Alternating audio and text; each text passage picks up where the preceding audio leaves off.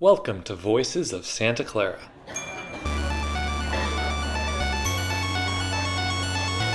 Having a good idea doesn't get you done. And if we'd hit those, there would have been an explosion. We would have died, obviously.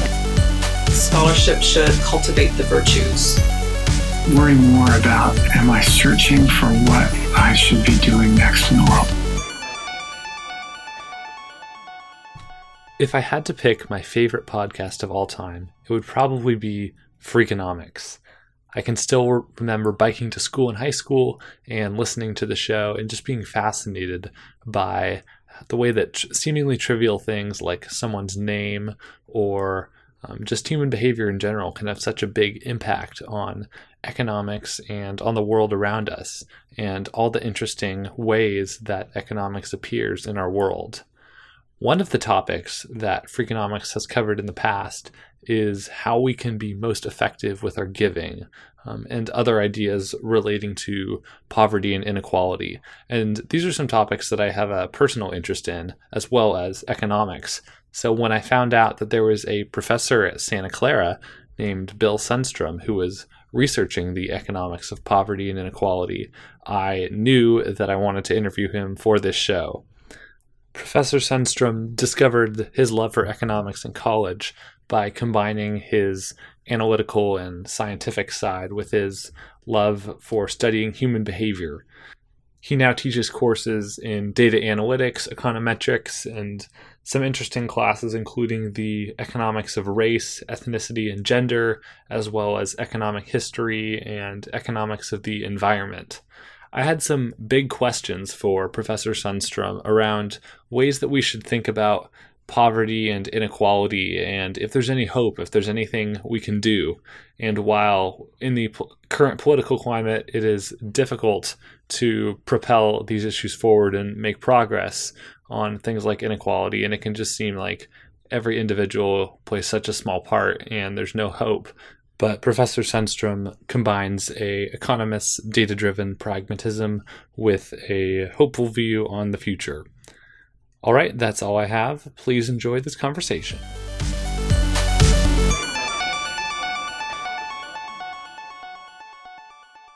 I'm excited to be here today with Professor Bill Sundstrom, and we'll get into some of your research and some of my questions about economics and poverty and inequality and that sort of thing. But I'd love to start out by asking about gardening and native plants and kind of what about those interests you and how'd you get interested in those? Now, how did you find out I'm interested in those? Or did I mention that? I saw it online, and I actually saw on your blog too a lot of pictures of plants and stuff like that. Well, I'm an old nature buff from way back, so I grew up in a family where we did a lot of hiking and spent summers, whole summers, camping around the country, and so I've always enjoyed just being out in the natural world, and you know, they have a little bit of a interest in some scientific issues as well, and so those things kind of came together, and then it turns out here in California, once I had a little yard of my own, starting to think about, what should go in a yard and what's consistent with the kind of climate that we live in. And I have a colleague of mine, Helen Popper, Professor Popper, is in the econ department, who's very active in the California Native Plant Society and actually published a book on gardening with California native plants. So she kind of got me interested in gardening with native plants some time ago, so it's been fun. I'm what I refer to as a Darwinian gardener, so whatever gets put into the ground kind of has to survive on its own. But that's been great. And what's really nice about native plant gardening is that it has a nice synergy with being out on a trail, and you see some plants and you say, oh, I planted one of those in my garden, and look, there it is, in situ, growing somewhere up in the foothills or something. So that's been a fun, sort of sideline for me. Mm-hmm. Do you have any favorite hiking spots in the area? Well, I do a lot of hiking just kind of locally. So, a couple of my favorite places are some of the open space preserves that we have around here. Windy Hill is a really nice hike up from the bottom up to the top of the hill and back down. And then I try to get up to the Sierras a couple times every summer, either Yosemite or some other areas, Carson Pass area. A lot of nice flowers up at Carson Pass. Get out as much as I can. Yeah. Backing up a little bit, what did you think you were going to do for a career when you were college age? Yeah, so I come from a family of academics. My father is a retired professor of chemical engineering, actually, at the University of Connecticut. And so, for me, it was kind of natural, actually, to think about possibly going into being an academic, a professor. So that was always on my radar screen. As an undergraduate at the University of Massachusetts, I, for a time, toyed with the idea of becoming a journalist. I was actually the editor of the college paper for a year, and that was pretty exciting. I was in the back of my mind that I probably wouldn't end up doing that and would probably end up going to grad school. I initially was intending to be something more in the natural sciences, like a biochemist was sort of in my mind, and until I hit organic chemistry lab.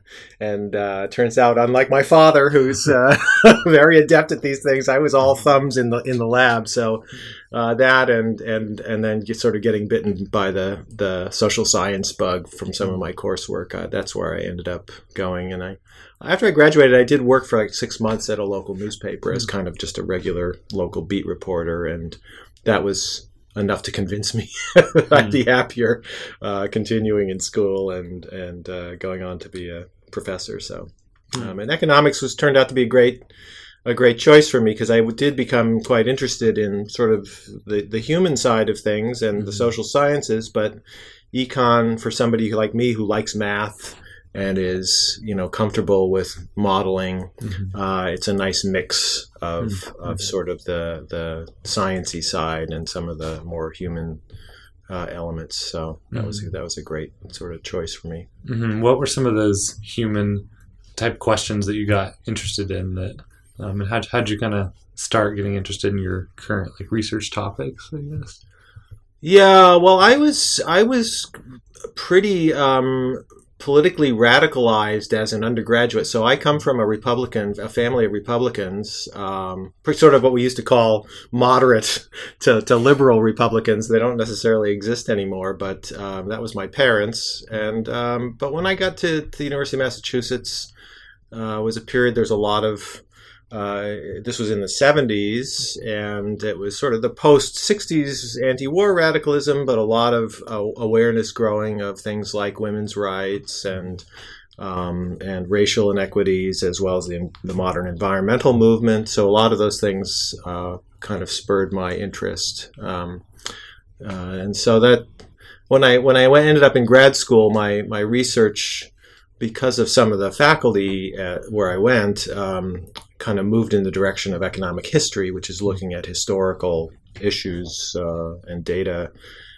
from an economic lens. But there, a lot of my interests were in things like labor issues, how the employment relationship worked in the past in the United States, how it evolved over time. So it kind of tied into some of my sort of, I guess it's a long-running interest in social justice issues and economic justice issues that sort of informs my interests over the years. Yeah, one of the bigger areas I'm curious about is income inequality. And, you hear all kinds of statistics about the proportion of wealth that the 1% owns in the United States and how difficult it is for people in the bottom to kind of move up. So what are some ways that you like to think about it, and is there anything we can do to help as normal people? Yeah, well, so there's obviously a huge set of issues. I think, it helps to think clearly about what are some of the distinctions between the things we talk about. So, for example, there's income inequality, which we think of as the divide between the rich and the poor, say. And in the United States, as you mentioned, there's been an incredible concentration of income and wealth at the top since, roughly the 1980s. And this was, it's received a lot of attention recently, but economists have known about the trend for some time. That, to me, is a related but distinct issue from the questions related to poverty. So the fact that the very rich have kind of pulled away from the rest of society kind of a modern Gilded Age, is a distinct phenomenon from the kind of stagnation of the low, at the low income end of things. And then, of course, there's all the global inequality issues, right? So we're in a world now that's in incredible flux in terms of the global income distribution. On the one hand, there's you could say globally as well as in within a country like the United States, the divide between the rich and the poor has been growing, but the reduction of poverty in many parts of the developing world has been quite dramatic. So it's the picture, I think, at a global scale is kind of mixed. In the United States, I think we really have a lot to be concerned about with this divide. It's a reversal of a trend. Over the past century, the economy became much more equalized and provided a lot more opportunity to the kind of the masses of the United States. And in the last few decades, we've really seen a reversal of that. And so that's an important set of concerns. What to do about it, I think, partly hinges on what one thinks the causes of the problems are. Although economists, we tend to sometimes think there might be one set of causes and another set of solutions that one could look at, but I guess as an economic historian, I'm always inclined to think that very large social phenomena tend to have multiple causes, and I think that's the case for rising inequality. Well, I could go into a lot of sort of potential approaches to getting around the problem. Some of those have to do with sort of upping the skill levels of people who, are low paid for reasons of having, skills that are under or low valued in the economy.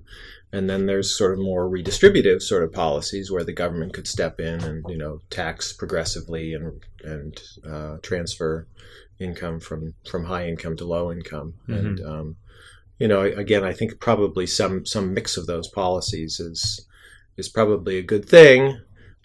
Which ones are politically feasible in the present climate, I think, is another, really difficult question. Mm-hmm. Do you think things will just continue to get worse, or is there any hope that this inequality can be reversed at all? I think there are signs of a kind of a rejuvenation of progressive politics in the United States that would favor a more sort of egalitarian distribution of income, but the current political equilibrium is very difficult. There's a huge amount of polarization. There's a lot of difficulty getting any kind of traction on a variety of policies. Mm-hmm. A lot of the strength of the kind of pro-equality forces in the United States historically, I think, were allied with things like the labor union movement, and at least in the private sector, the United States labor unions have been in incredible decline over the past decades. So it's not clear to me where the political momentum would come from as a force for sort of progressive change. And then we do face just a whole slew of uncertainties that surround things like technological change, artificial intelligence, so there's a lot of debate going on within economics right now about the extent to which artificial intelligence and related technologies are going to, possibly severely exacerbate the inequality problem, or maybe not. It's pretty hard to know. Mm-hmm. And then you mentioned that poverty was kind of a separate issue than inequality, but how, if a student was really interested in reducing poverty, what are some either career paths or steps or organizations or political ideas that that kind of support that goal? Yeah. Well, I think there we kind of underestimate the importance of a lot of policies that we already have available in the United States that mitigate the poverty problem, and those usually come under the heading of the social safety net kind of idea. So, for example, right in the news the last couple of weeks, there's been talk about the food stamps program, so-called SNAP, and whether there should be a work requirement, for example, or a more strenuous work requirement for people to qualify for food stamps.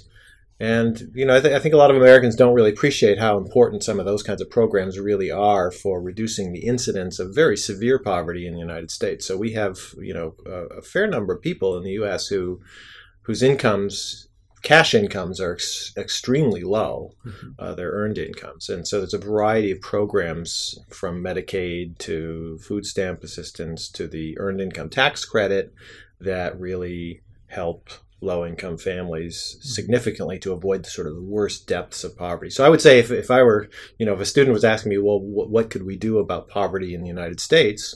One thing is to appreciate and protect the kinds of policy protections we have for folks. And I think whatever you think of whether adults are the deserving poor or the undeserving poor, you know, this whole question of work requirements, et cetera, children are really innocents, and so poor children, you know, need to have food. So I guess, you know, to me, there's sort of bottom line justice issues that have to do with supporting families. And we have a lot of evidence now that those kinds of basic family income supports are quite important for child development and sort of later in life success. So there's a growing body of evidence that's sort of tracking people over long periods of time, and we find those things are really important. So it's the future of the society, let alone the particular individuals, is really depends on some of those things. And then I think strengthening those kinds of programs would be important. There's debate, of course, among economists about policies like minimum wages, but, you know, making work pay in one way or another for low-income folks seems to be important.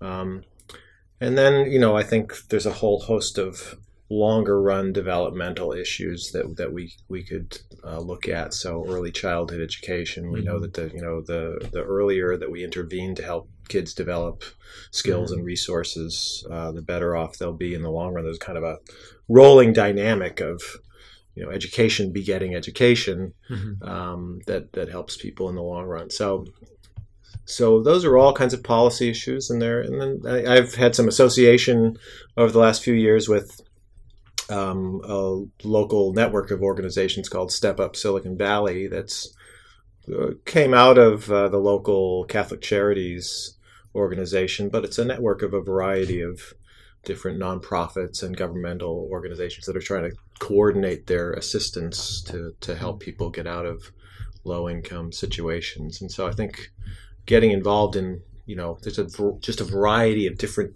places one could get involved in the nonprofit or philanthropic sectors that could be very helpful, whether it's, you know, from early childhood education to rental assistance to helping folks who have been involved with the criminal justice system. There's a whole variety of immigrants, undocumented folks, lots of places to kind of get in there. Yeah, one other topic that you've done some work with is kind of racial differences and discrimination in employment. So what have you found anything there that's kind of surprised you, or what have been some of the most interesting like results or things that you've learned about racial differences in employment? Yeah, well, you know, a lot of that's kind of depressing to learn about. So, for example, you know, one area that I was interested in, this was a few years ago, that I did some work with a colleague over at UC Santa Cruz on the unemployment rate differential between African Americans and white Americans. And it's just really striking how persistent the differential is, that the unemployment rates for Black Americans has tended to sort of be at around double the rate for whites for quite some time. And that, of course, is compounded by differences in income and wealth holdings. So these are very hard problems. It's pretty clear that there's a lot of evidence of just sort of active discrimination in labor markets that persists in spite of various protections like the Civil Rights Act and equal employment law and various protections. So we have some challenges there just in terms of sort of enforcing the equal opportunity laws that we have. And I think, you know, one also has to take seriously that there are communities of color that have been really struggling with kind of concentrated poverty, and those kinds of environments have created real challenges for certain subsets of folks. You know, one thing that is not my research, but I think there's been some very interesting work just recently about class divisions within racial and ethnic groups as well as across. So we, you know, on the one hand, we know that race is correlated with economic class in the United States. So certainly you're more likely to be in a less advantaged socioeconomic status if you're from a historically disadvantaged group like African Americans or Latino Americans. But we're also, a lot of the sort of general divides in the income distribution, the growing inequality is something that we're seeing within groups as well. So there's evidence of a more successful, I don't know what would be the sort of upwardly mobile upper middle class within mm-hmm. various ethnic minorities, and then folks who are kind of seem to be more trapped in lower advantaged situations, and so. That suggests that it's not a sort of a single picture. There's a lot of complexity to it, and that I think is something that we've really started to get some better data on and appreciate. Mm-hmm. You've been involved in so many research projects over the years. Any like favorites or ones that you particularly enjoyed? Well, those so that work on racial differences was. Quite interesting and important to me, just from the point of view of my, what sort of motivates me as a scholar. I have to say I'm currently engaged in something completely different with some colleagues here at Santa Clara University working on food and water security issues in Nicaragua in a group led by Professor Bacon. You may have come across him over in environmental studies. Mm-hmm. And what's interesting about this, from the point of view of somebody trained as kind of a, pretty standard economics background, is working in an interdisciplinary team with someone who's, basically a political ecologist, kind of does qualitative social science work, which is what Professor Bacon does. And then his colleague, Ira Stewart-Frey, who's a hydrologist. So she's kind of looking at precipitation and water availability measures and especially how they interact with the local geography, and an engineer, Ed Mar, who's kind of an expert on climate modeling and sort of predicting what's going to happen with precipitation and temperatures in that part of the world. So it's an attempt to sort of bring together natural and social sciences from a variety of different kind of methodologies and disciplinary backgrounds to bear on some very challenging issues, very,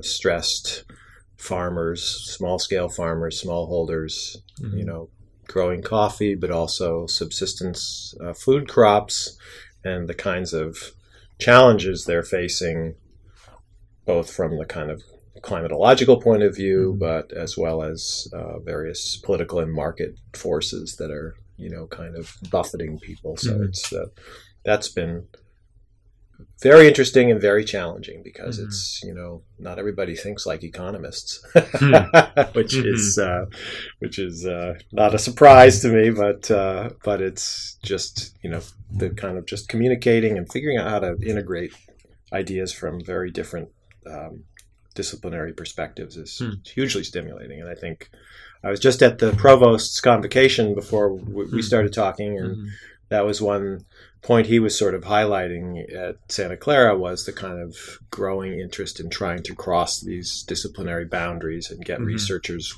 kind of working in those interstices between the disciplines that are really important for understanding and coming to grips with a lot of challenges that we face, but also, not the way we're typically trained as academics. So, so that's been really interesting. If you had to start a new interdisciplinary project or research something that you haven't really looked at before, what would you want to try out or learn more about? Oh, I don't know. I have a lot of interests in a lot of things. I'm interested in you know, aspects of economics that are at some of those fringes. So, you know, one thing that interests me in terms of the issues of economic justice and inequality is the extent to which those things can be explained by power processes within the society. So we tend to, as economists, we tend to first look at, you know, prices. So when we say, oh, that person makes a lot of money and that person doesn't make much money, well, how are they making their money? Well, they're selling their services in a labor market, and that person's a neurosurgeon, and their skills are very scarce, and they spend a lot of time in school getting them, and so that, you know, drives the price of those skills up. There's a person who's a low-skilled, you know, laborer, and their skills are abundant, and they don't come with a whole lot of training, and so the price of their work is low. But I think, you know, not surprisingly, the world doesn't just work by these kinds of market forces setting prices, but that there are power relationships that affect these things. So I was just reading a recent article on what we call monopsony power in labor markets. So if the person who's hiring you, you know, is the only game in town, they have a degree of power over your employment situation and how much they can pay you.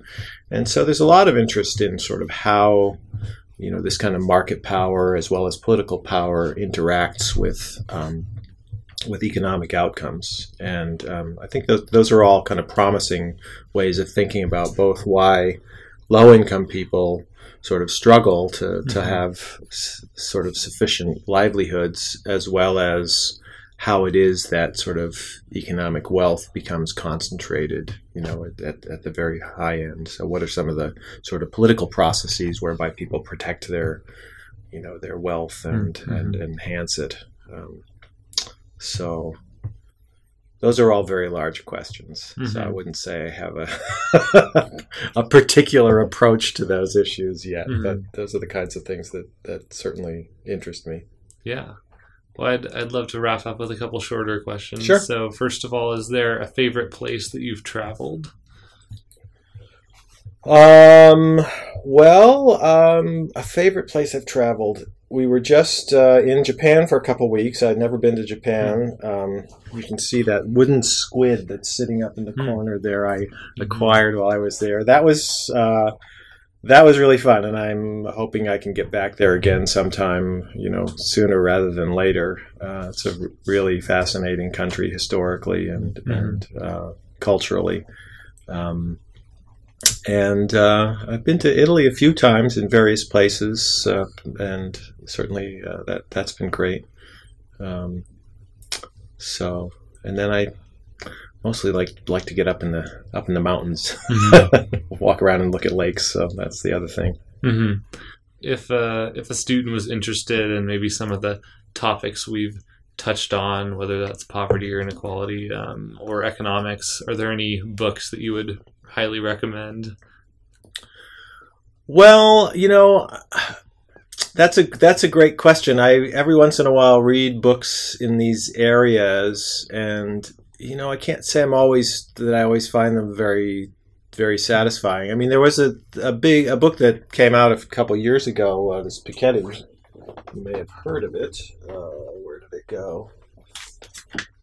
Capital in the 21st Century by Thomas Piketty. And this was really an important but very heavy and dense book about the recent research on economic inequality, both within the United States and across countries, and lays out a whole lot of the data. He and some of his colleagues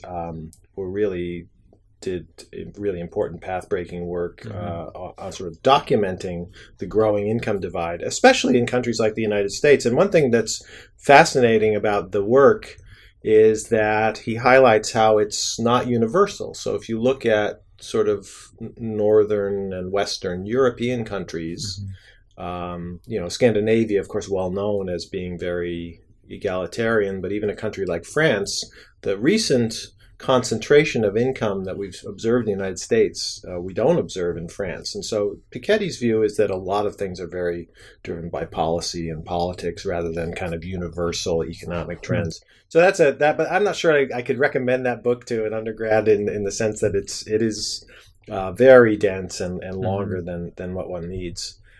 If you could send a message to every person in the United States, what would you want to say? I think that there's this seems very idealistic, but I do think people should figure out how to develop a real sense of empathy, in the sense that, an author I like a lot, Ronald Dworkin, who's a late philosopher and legal scholar, talked about the idea of equality as equality of concern. He said, what do you want your political system to look like? Well, it should have equal concern for every person, who's within that jurisdiction. And I think if we could sort of bring ourselves to equal concern and ask ourselves deep down, what does that imply, for individuals in a variety of circumstances, we might possibly develop some greater empathy for folks who, you look at somebody who's homeless or somebody who's a recent undocumented immigrant who's sort of struggling to make a life for themselves here. And, it's not going to solve all the policy problems, but I do sort of sense that people have been unable to sort of step back and put themselves in other folks' shoes. And I'm sure we need, those of us who are sort of progressive types like me, need to do the same for some of the, the middle America Trump voters who have been struggling themselves and try to interpret what's going on in their world in a way that, we can speak to those kind of, to a real concern for each other. Mm-hmm. Good luck with that, but that would just... Yeah. And finally, what does an ideal Saturday look like for you? Oh, let's see. An ideal Saturday. Well, you could ask me Sunday, because Sunday I always go to my local farmer's market. So that's always good, because then I buy the food I'm going to cook for the rest of the week. So that's always nice. And then head out maybe for a walk up in the hills, look at some flowers. I've been struggling recently to find some good venues to hear live music. In particular, I'm a big jazz fan, and it's a little bit thin here in the South Bay finding good live jazz. But if there's something like that around, that's a great way to cap off a Saturday, in my opinion. So that would be buy some food, get out for a hike, and get out and hear some music. Awesome. Well, thanks so much for doing this interview. Well, thank you. I appreciate it. Yeah. Thank you so much for listening to the show today. You can subscribe to Voices of Santa Clara on the iTunes podcast app. You can visit voicesofsantaclara.com for interview transcripts, and you can like the Facebook page. Special thanks to Miles Elliott for the music. Thank you for listening, and have a nice day.